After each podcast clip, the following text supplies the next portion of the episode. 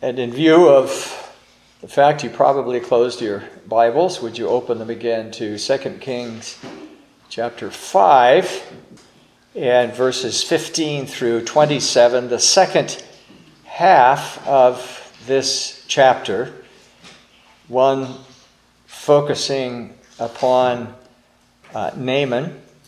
Um, even in the first part of this second section. But the focus is upon Naaman, and the second and the and the other focus, the second half, on Gehazi.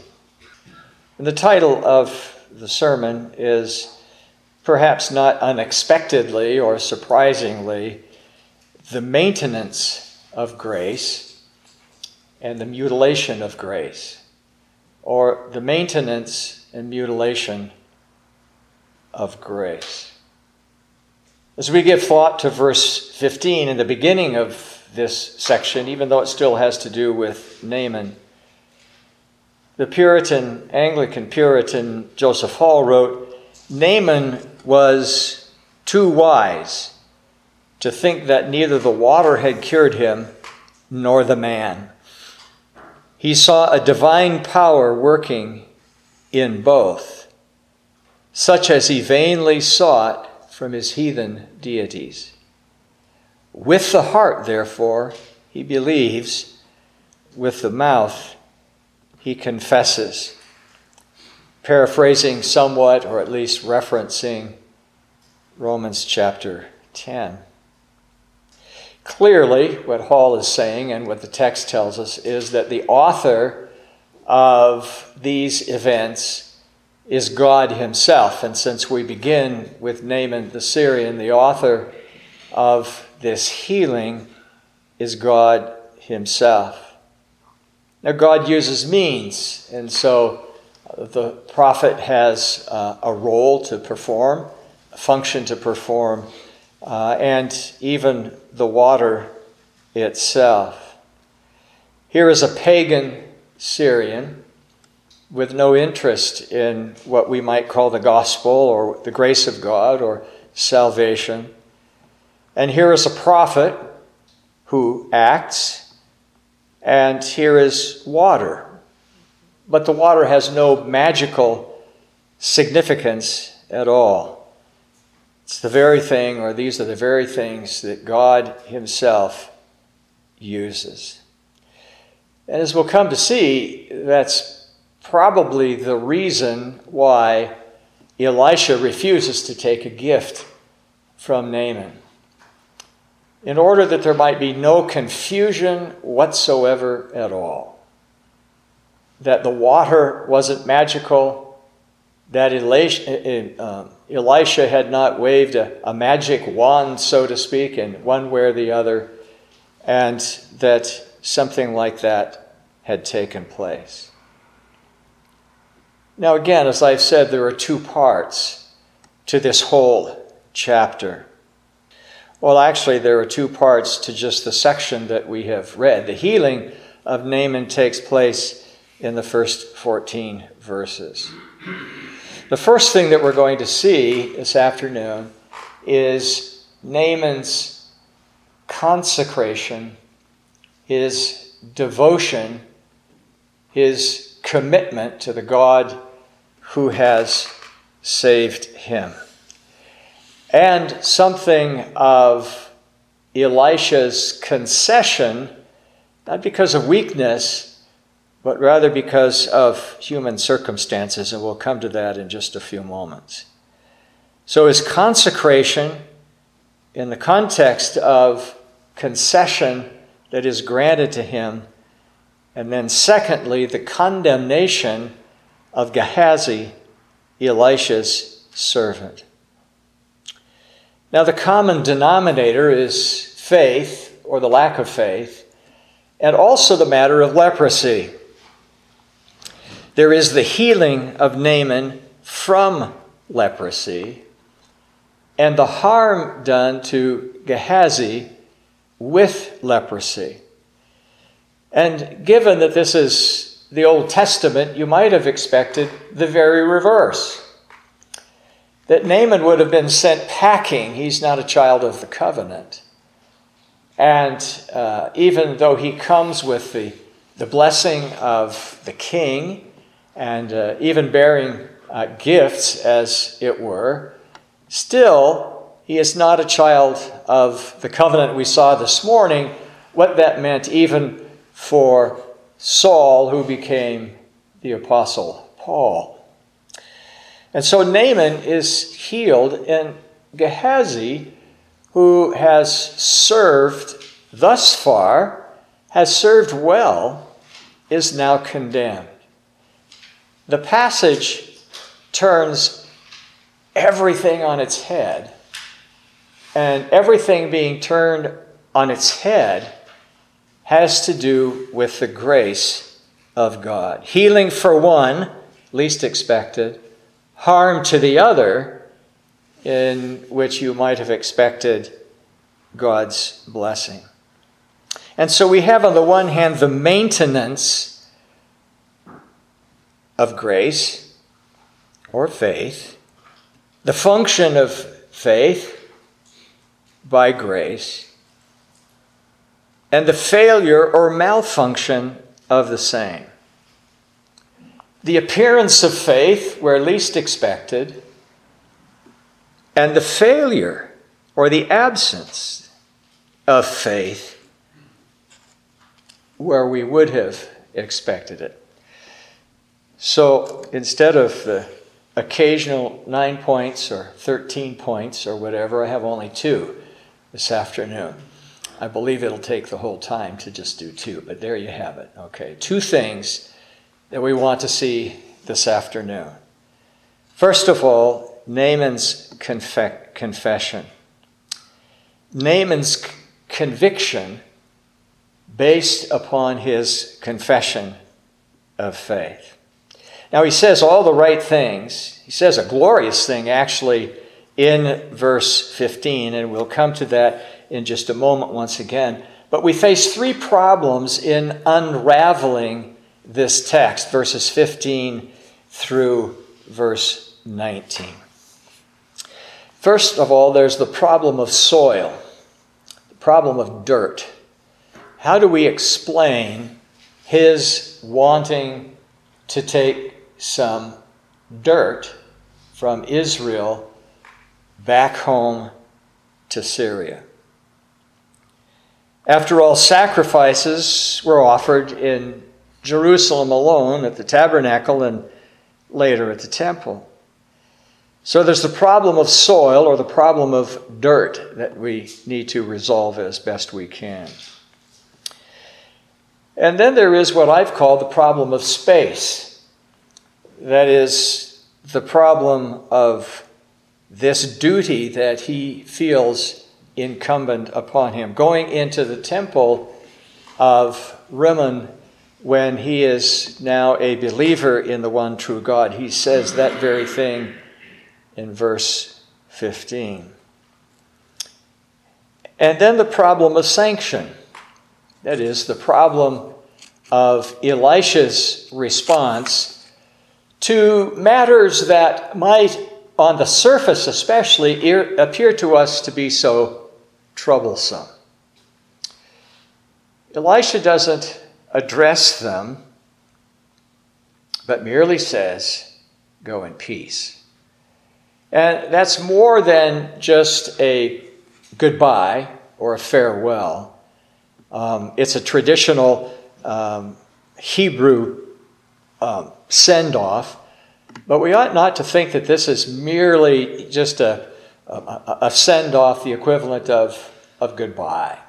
There's something more here. Go in peace. We'll come back to this, but it's the peace of reconciliation, peace with God. Sins have been forgiven and he's been healed. And so let's work our way through this, verses 15 through 20. First of all, remember the subject who is in view. He's a Syrian. He's an outlier or an outsider.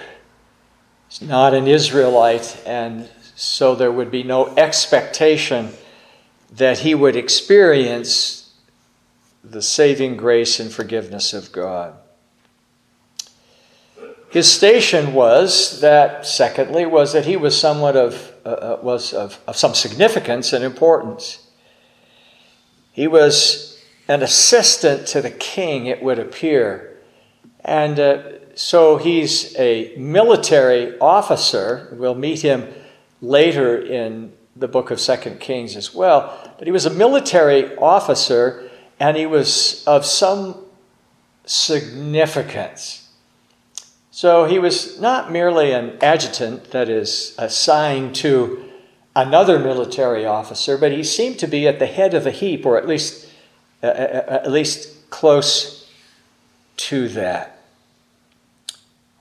2 Kings chapter 7, verses 2 and verse 17 make reference to him as well, and this whole business of, of, the, of the king leaning upon his arm in the, um, in the temple of this false god.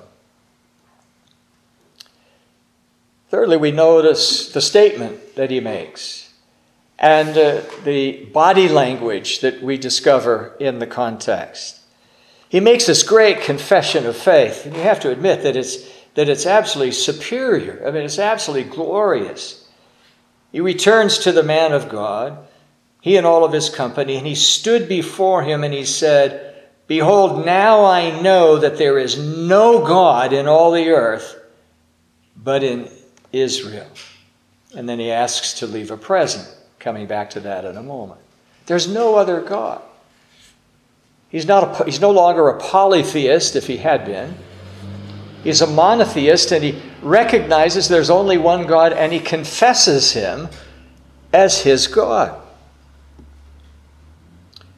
And then in verse 21, when uh, Gehazi comes to him and they have this conversation about the present and all of the rest of it, he gets off his horse.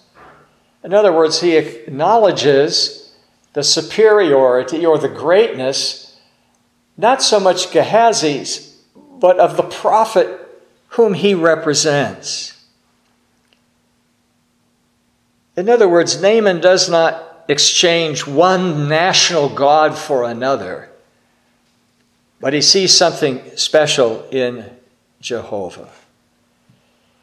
Here is a man who is truly converted. He refers to himself as your servant five times in verses 15 through 19.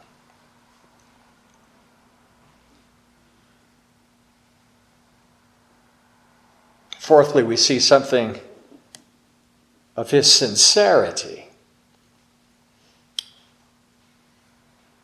He asks to take back a certain amount of earth, of Israelite property with him.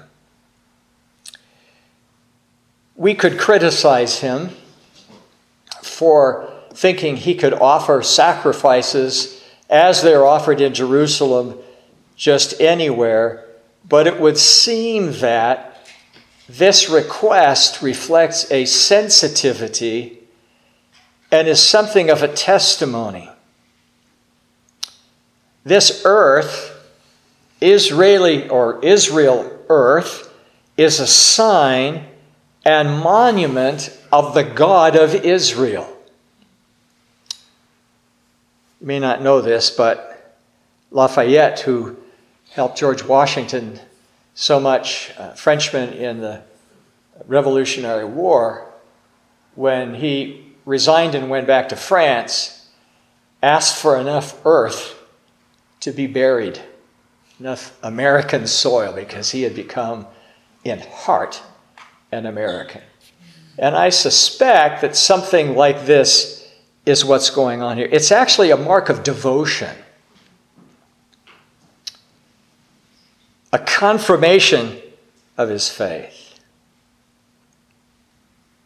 Fifthly, there's the supplication, this prayer request for pardon. What do we make of this? Was was this an anticipated act of veneration, personal devotion to this pagan God? Or is it something else? And I believe it's something else. He's not asking for pardon, if you will, in his personal capacity now as a believer, but in his official capacity as this administrative assistant or whatever his title was to the king. And you find it in other places, and we'll see it later in 2 Kings, that as the king would enter the house of his God, he would lean in humility upon someone who was below him, but very high in the pecking order of things. So he doesn't come as a suppliant, but he comes as a servant. As a servant to the king with no choice. He can't go back home. If he does go back home, of course, he goes as an officer in the military and he must take orders. And so he's not praying for the past, as some have suggested. Forgive me for the sins of my past when I've done this, because he's already been forgiven. He's not praying for the present because he's not in Syria yet, and so um, it's something in, anticipated. But neither, as he anticipates the future, is it to be seen as compromise. And it's very easy for us to see that, undoubtedly, especially as Americans. This indulgence was rooted in a good conscience as he faced this future um, vocational duty or responsibility. Joseph Hall wrote If he must go into the house of that idol, it shall be as a servant, not as a suppliant, that is, someone who is worshiping. His duty to his master shall carry him, not his devotion to his master's God. If his master go to worship there, not he. And uh, John Mayer, who was a Reformed Anglican in the late 16th, early 17th century, said, It gave the appearance that what Naaman did in the temple of Rimmon was without any respect to the idol and only out of respect to his master. And simply to be present at idolatry for some other end without any way supporting this sacrilegious act is not to be censured as a sin.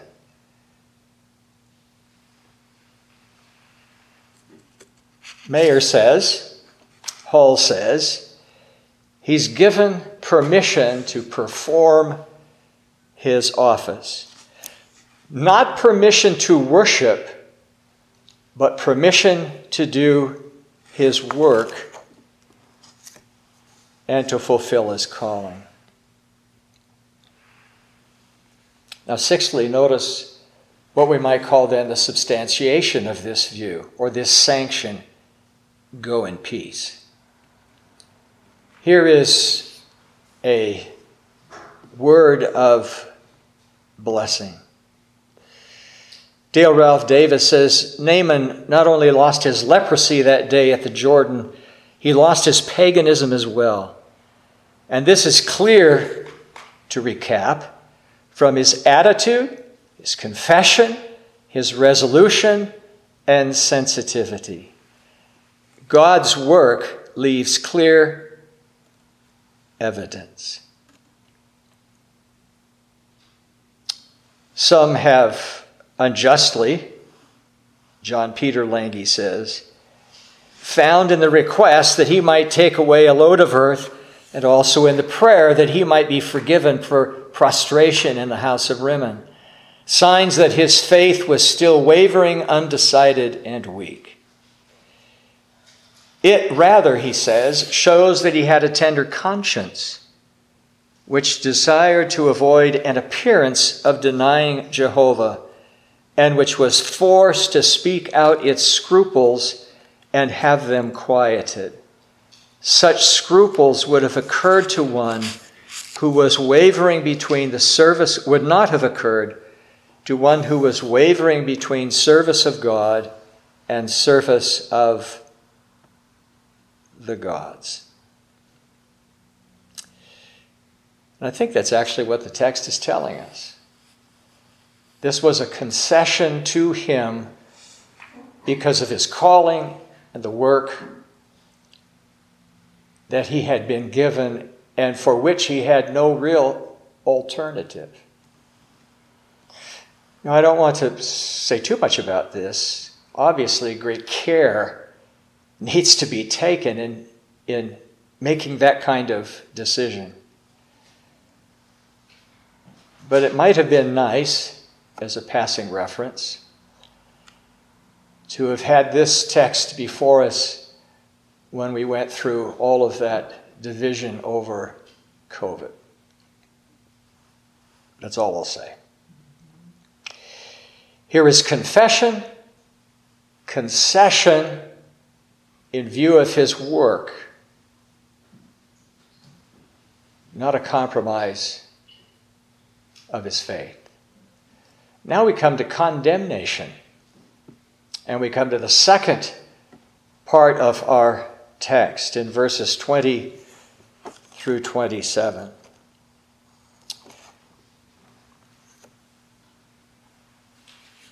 Roger Ellsworth writes in his little volume on Second Kings, he says, The issue of deception comes out in the account of Gehazi.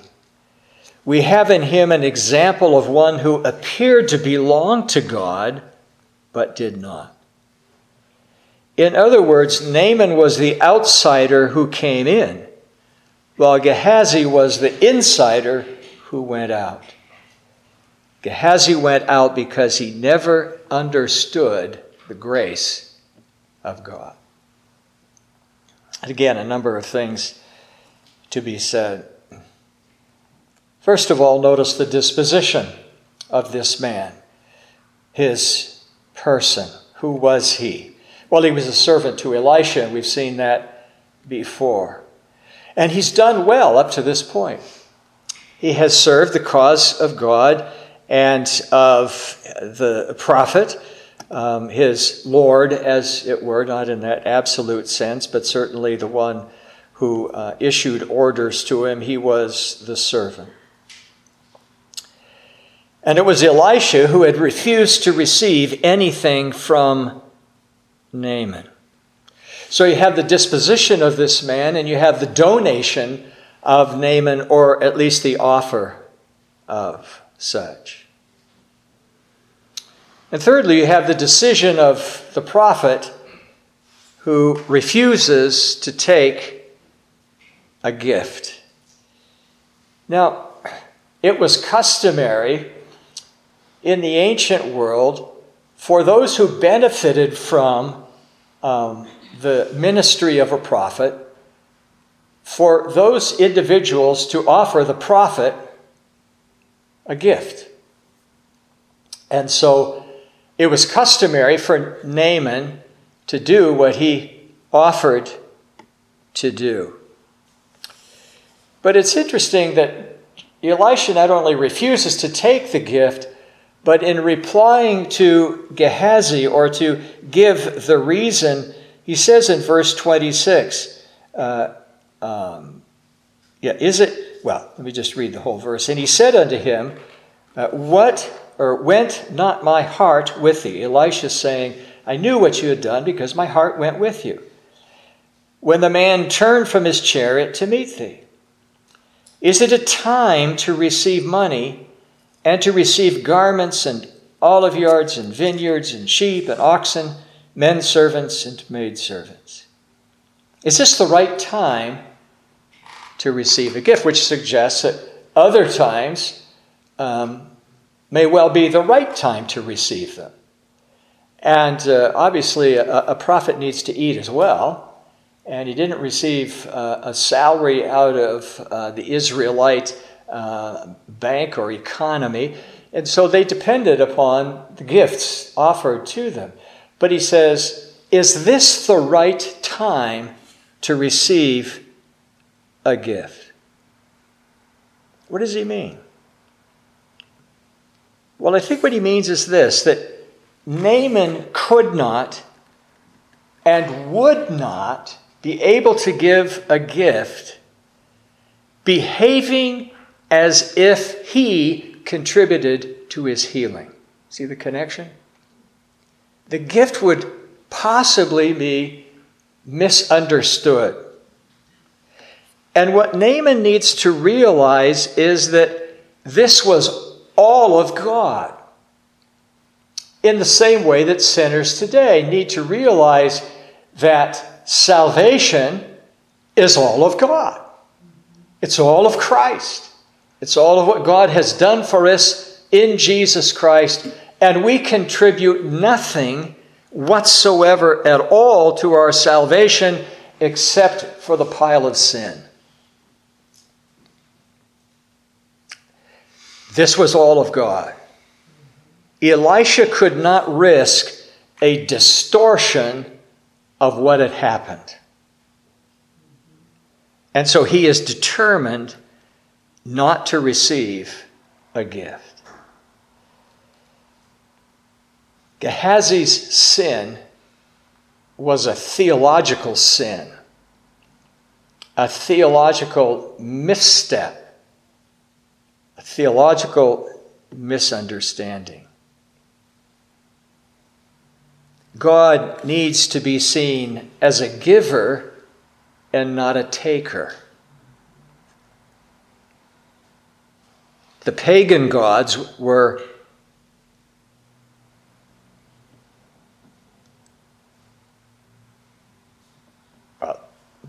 the pagan gods were takers rather than givers.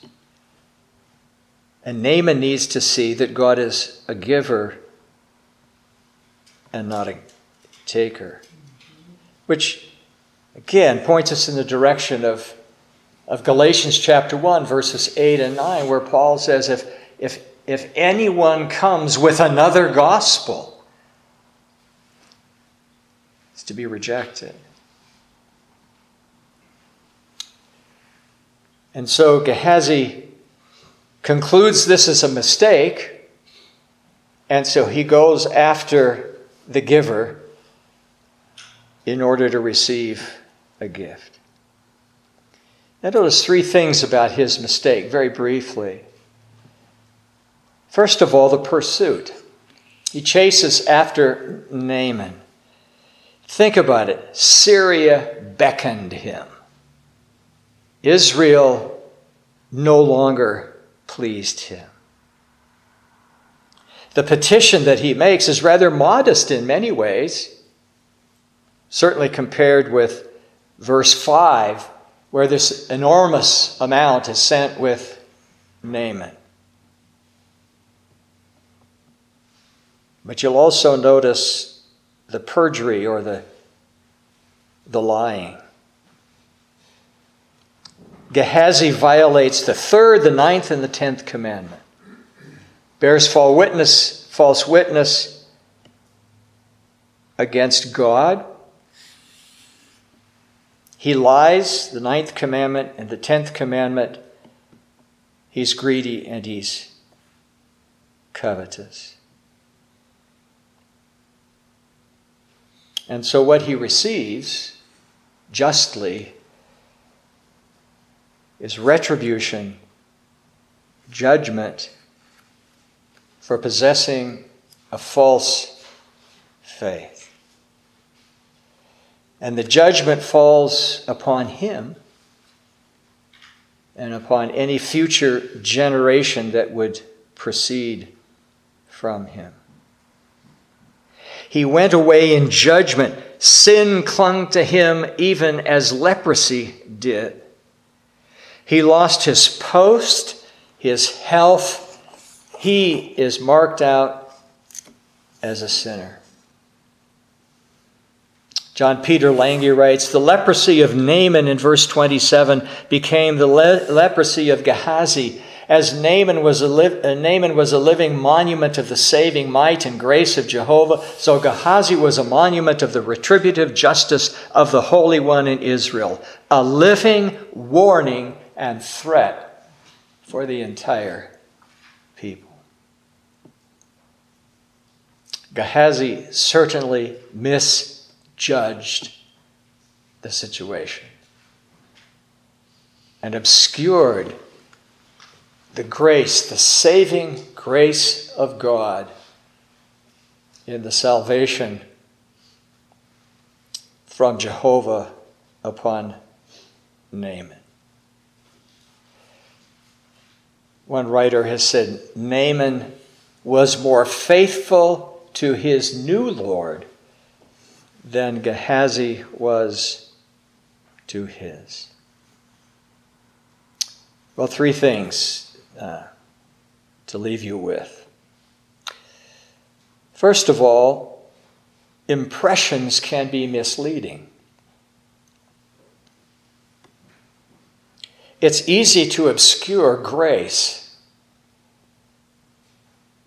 It's easy to believe somehow, somewhere, something can contribute to the grace of God.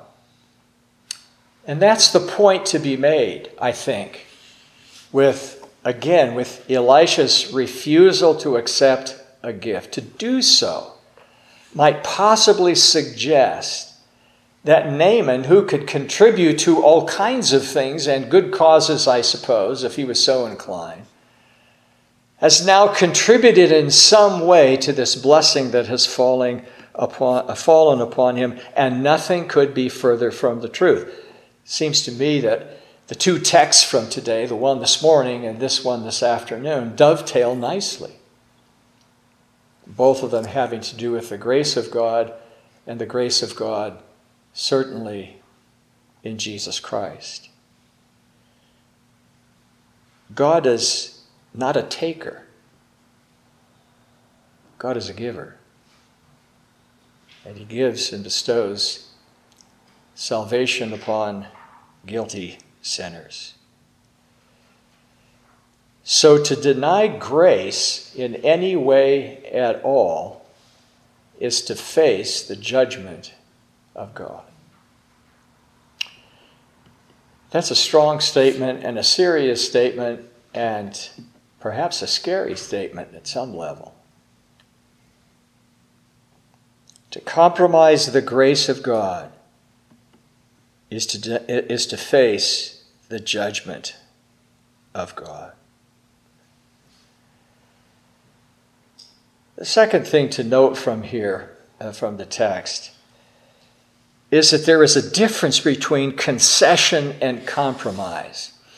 And it's not always easy to identify, and often people will want to identify it for us, and if we don't agree, then of course we face their ire.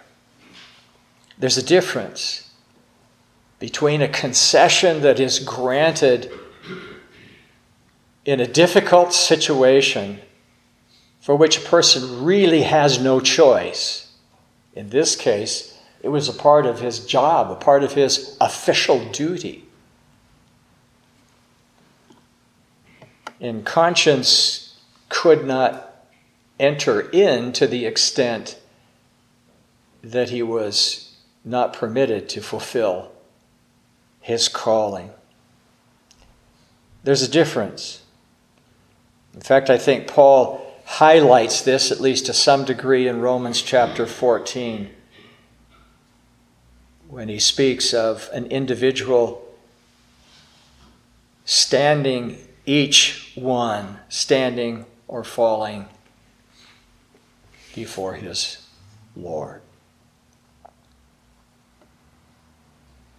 Third observation or thought is Are you in peace? Again, there are people listening to this, hopefully, uh, outside of our congregation on sermon audio. And so the question is raised Are you in peace? Not just are you at peace, in other words, having some sense of inner tranquility, that can be just mistaken. But are you in peace? And that's how Elisha sends Naaman away. Go in peace. I'm not your judge, neither is anybody else. Before God, you stand or fall. And his confession is what stood the test. Joseph Hall wrote, How much better had been a light purse and a homely coat with a sound body and a clear soul.